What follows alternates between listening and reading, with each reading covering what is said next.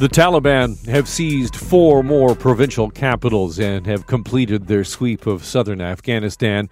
The Taliban now control more than two thirds of the country, raising fears of a, of a return to the brutal, repressive rule that it, it imposed before. Here is reporter Ian Pannell. The country's second largest city of Kandahar fell after heavy fighting, and the key southern city of Lashkargah was toppled this morning. In just one week, they've taken at least 15 provincial capitals, including most of its major cities. Video released by the Taliban purport to show their forces taking key strategic sites. One shows fighters at police headquarters in Herat, the country's third largest city.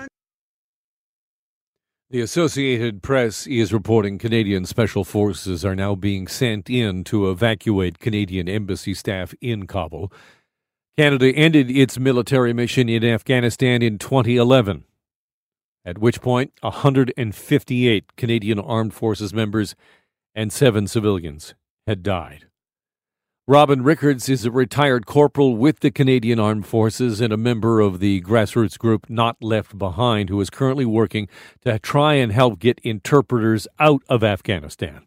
There was shelling in my friend's neighborhood between mm. the uh, the Taliban and the government forces, as well as gunship strikes in Kabul. So this situation is escalating pretty rapidly.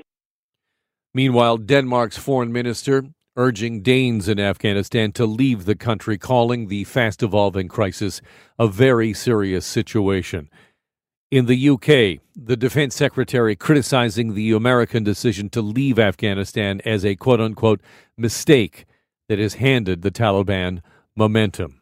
NATO, for its part, is meeting, but essentially is just left to watch now.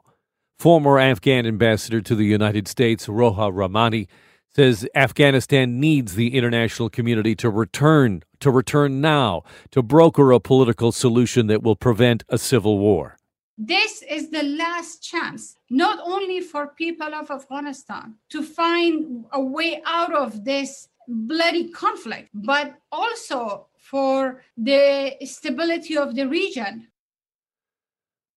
My next guest is a former minister and a former diplomat, Chris Alexander. Welcome to the program. What's your take on what's going on in Afghanistan at this point?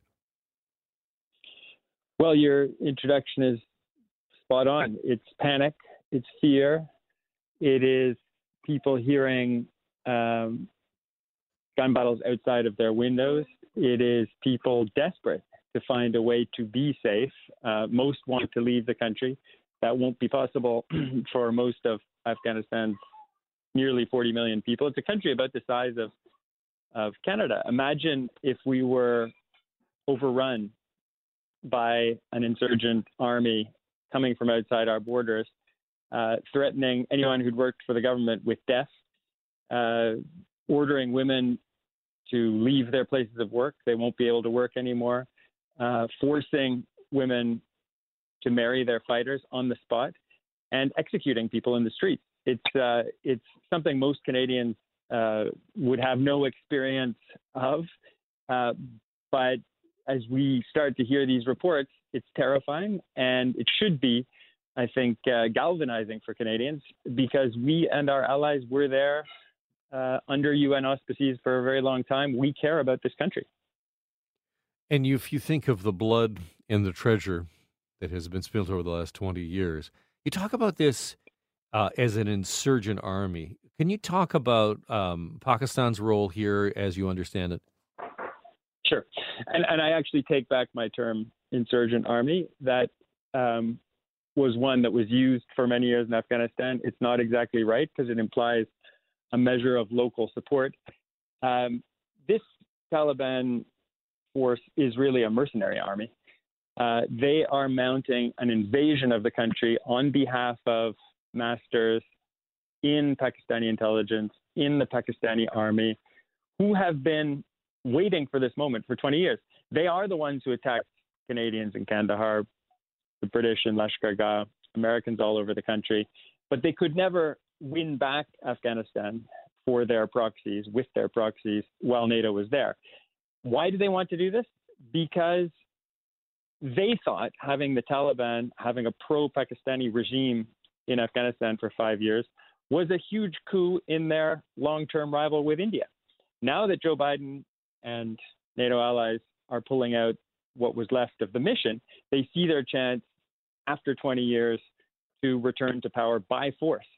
Uh, and so it's an invasion. Afghans see it that way, and the international response should be treating it that way.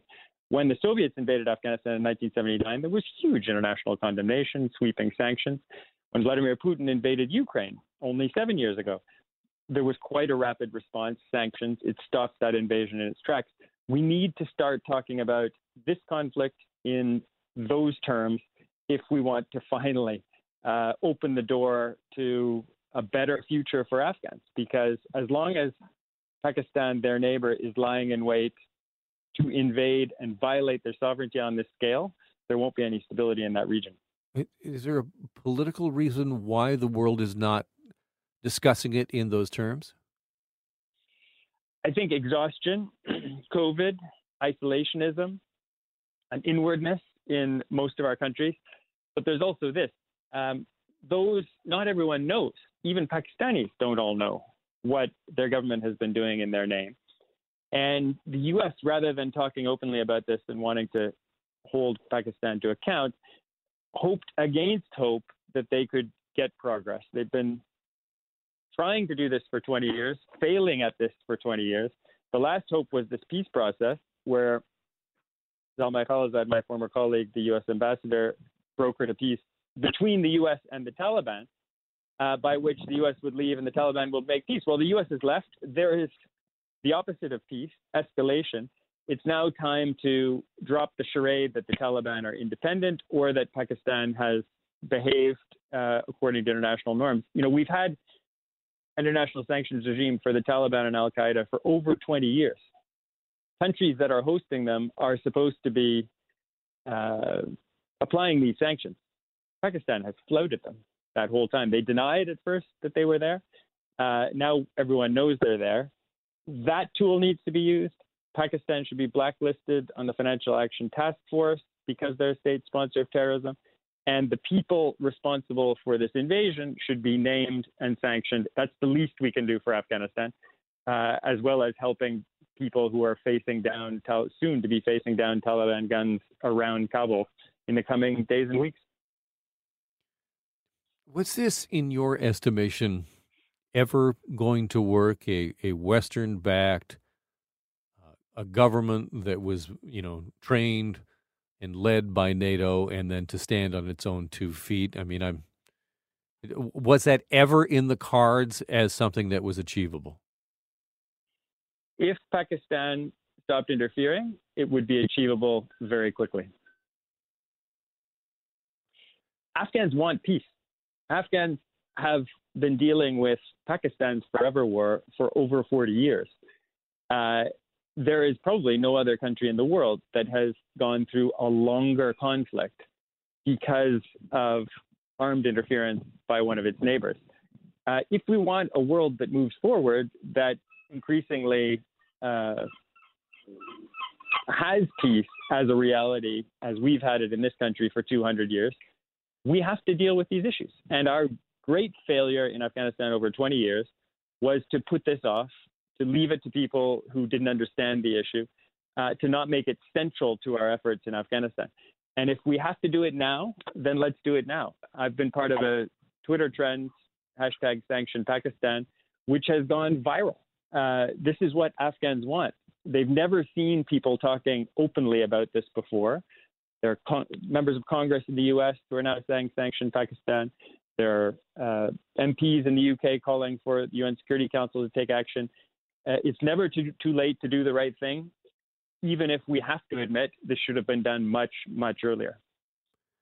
Chris, thank you so much for spending some of your time with us today and helping us to further understand this.